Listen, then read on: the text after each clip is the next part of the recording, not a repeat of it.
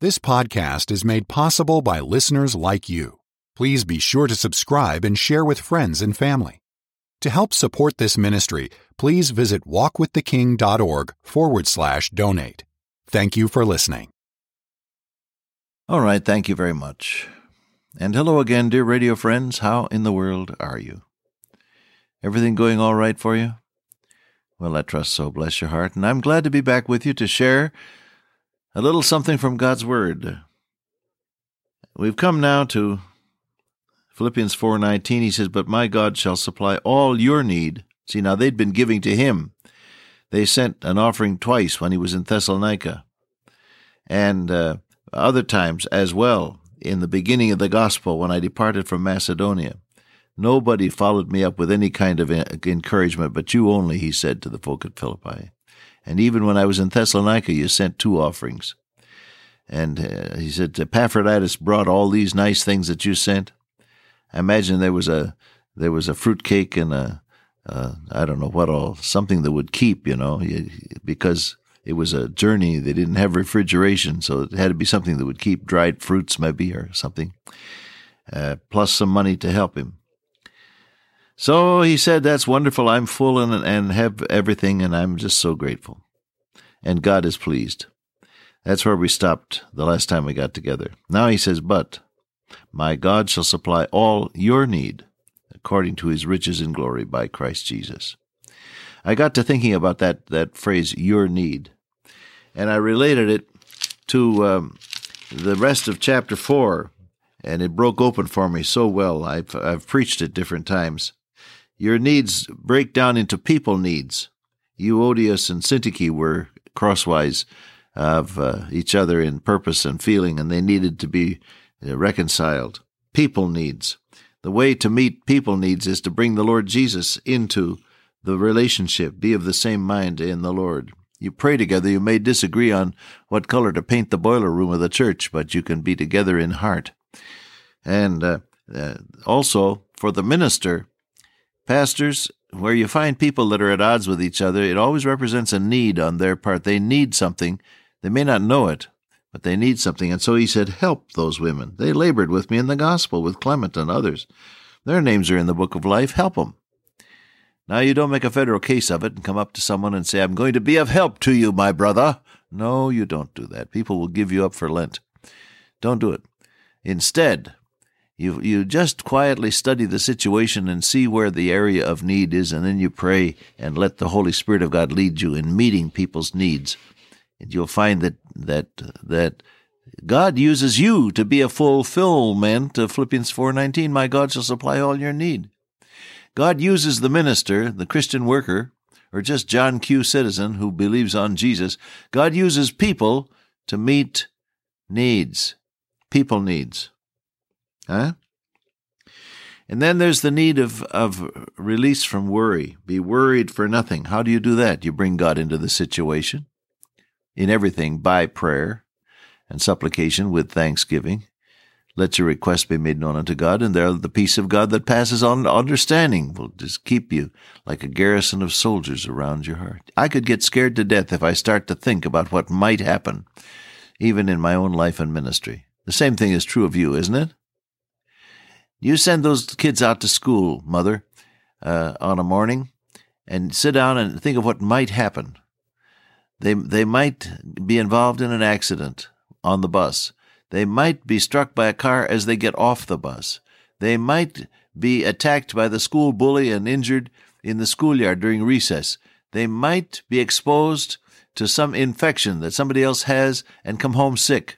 They might be uh, guilty of some misconduct and get into trouble, and you might have a telephone call from the principal to come down and, and talk to the, the principal about your naughty child. These things might happen, and somebody might kidnap the youngest on his or her way home from school. You sit there and you could be shaking with terror in 10 minutes. Isn't that true? Well, see, uh, what's the answer to worry? The answer to worry is not more worry. And the answer to worry is not more uh, turning it over in your mind and thinking about it. The answer to worry is to verbalize it to Jesus. everything by prayer and supplication with thanksgiving. My God shall supply all your need. You have a need to be released from worry. The way to do it is to bring it to Jesus. He meets that need. The way for uh, a programmed mind. Think on these things. Your mind is a great computer, and it needs to be programmed. And so he, Paul says in Philippians 4 8, whatever things are true, honest, just, pure, lovely, of good report, virtue, praise, think on these things. To have a programmed mind, how do you how do you uh, meet that need? Well, Isaiah 26 3, Thou wilt keep him in perfect peace whose mind is stayed on thee, because he trusteth in thee. You turn your mind to the Lord Jesus, wherewithal shall a young man change his way by taking heed thereto according to thy word. Get into the word of God. Uh, saturate your day with prayer. Walk closely with your Lord. Have Him on your mind over and above everything else. Now, you can't go around being officially religious. That's not what I'm saying. I know that. I know there's work to be done and decisions to be made and people to be met and all of that. But you can have you can have an overriding, overarching concern for the will of God any given moment. You know you can. Think, he said, on those things. Let the Lord Jesus Christ program your computer. You people who are computer programmers, you have that familiar acronym GIGO, which stands for garbage in, garbage out. If you program it wrong, it's going to it's going to crank out the wrong things when you press the button. And so is it true of your mind. If you if you pull all the junk of the world into your mind, that's what's going to come out under pressure. Have you ever uh, heard somebody say something that absolutely amazed you that it came out of their lips? There was a pressure situation, and all of a sudden something was said. Now, why is that? Because it was in the computer. I, I once heard a very dignified person who was under a good deal of pressure in, in an academic situation, a very dignified person, left the meeting very frustrated and on the way out used an expletive which is normally not used in polite society. I was aghast. And then I understood, well, it came out, it must have been in the computer. you know, under pressure, what you put in the computer is going to come out. Put God's word in, put God's truth in. Have your mind stayed on God. Your need for a programmed computer is found in the Word of God and the indwelling Holy Spirit of God, who Jesus said will bring all things to your remembrance. You put the Scripture into your mind, and the Holy Spirit of God will crank it out of the computer when it's needed. My God shall supply all your needs. And then, of course, you have a need for, for confidence and assurance. Many a person lacks success because he or she doesn't really believe it can be achieved. I couldn't do that. Yes, you could. With God. Oh, I could never teach a Sunday school class. I could never stand up and talk to people. I could never speak with someone one on one about my faith. I'm too shy. Is that so? Well, Jesus can make the difference. I told this story, I guess, some years ago. Let me use it again. I asked my father one day, I said, Pop, you are normally a very shy individual, and that he was. He was so bashful that when we had strangers coming into the home where he lived with us for some years, he would just disappear. You know, he'd, he rather than meet new people, he'd disappear, go up in his room or go out on his bicycle and be gone. And so I said, I know that you're bashful, and yet when you get to talking with people about the Lord, you're as bold and charming as can be. How is that? He smiled. He said, Well, my boy, he said, I, I was shy. He said, As a little boy, I used to run away from our farm home whenever company was coming because I didn't want to meet new people. He told me some other things that had happened in his childhood, very cruel things that were done to him to try to break him of that trait. And then the years went by, and, and then he said, I met your darling mother. And he said the two of us were so happy together, and we heard that there was an evangelistic crusade coming to our area, and that they needed personal workers. That's what they called them in those days. They call them counselors now.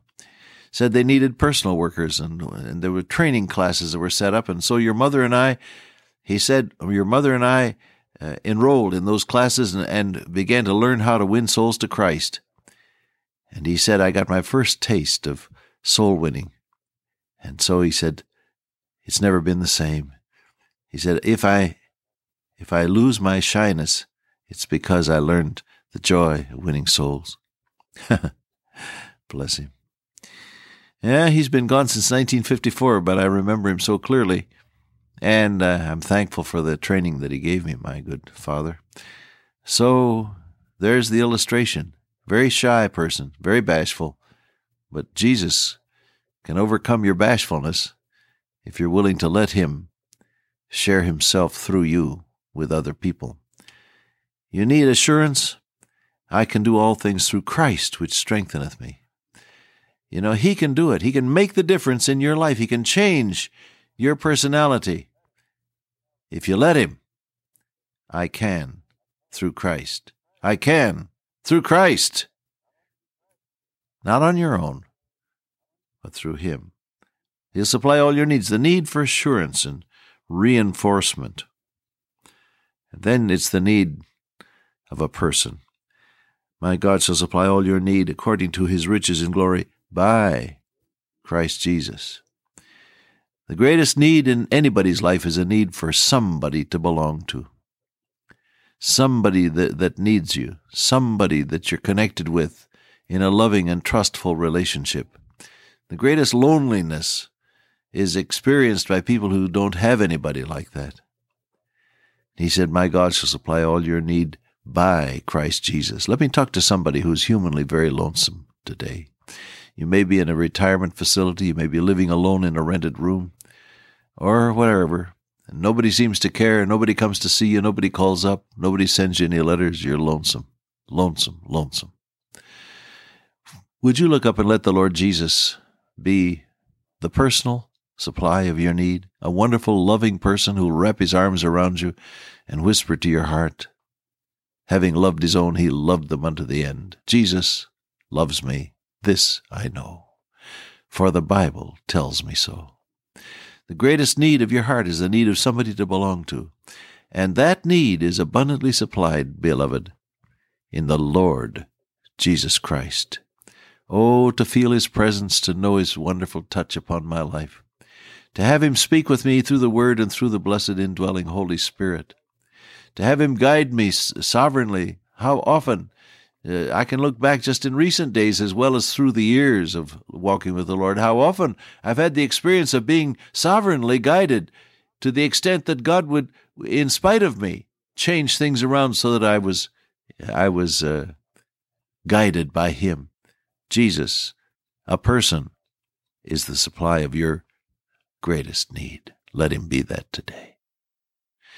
Dear Father, today, oh, we're thankful that Jesus is the supply of our need, every need, all our need, Himself. Fill our lives, blessed Lord, with Thyself, so that we may share Thee with others. I ask in Jesus' name, Amen.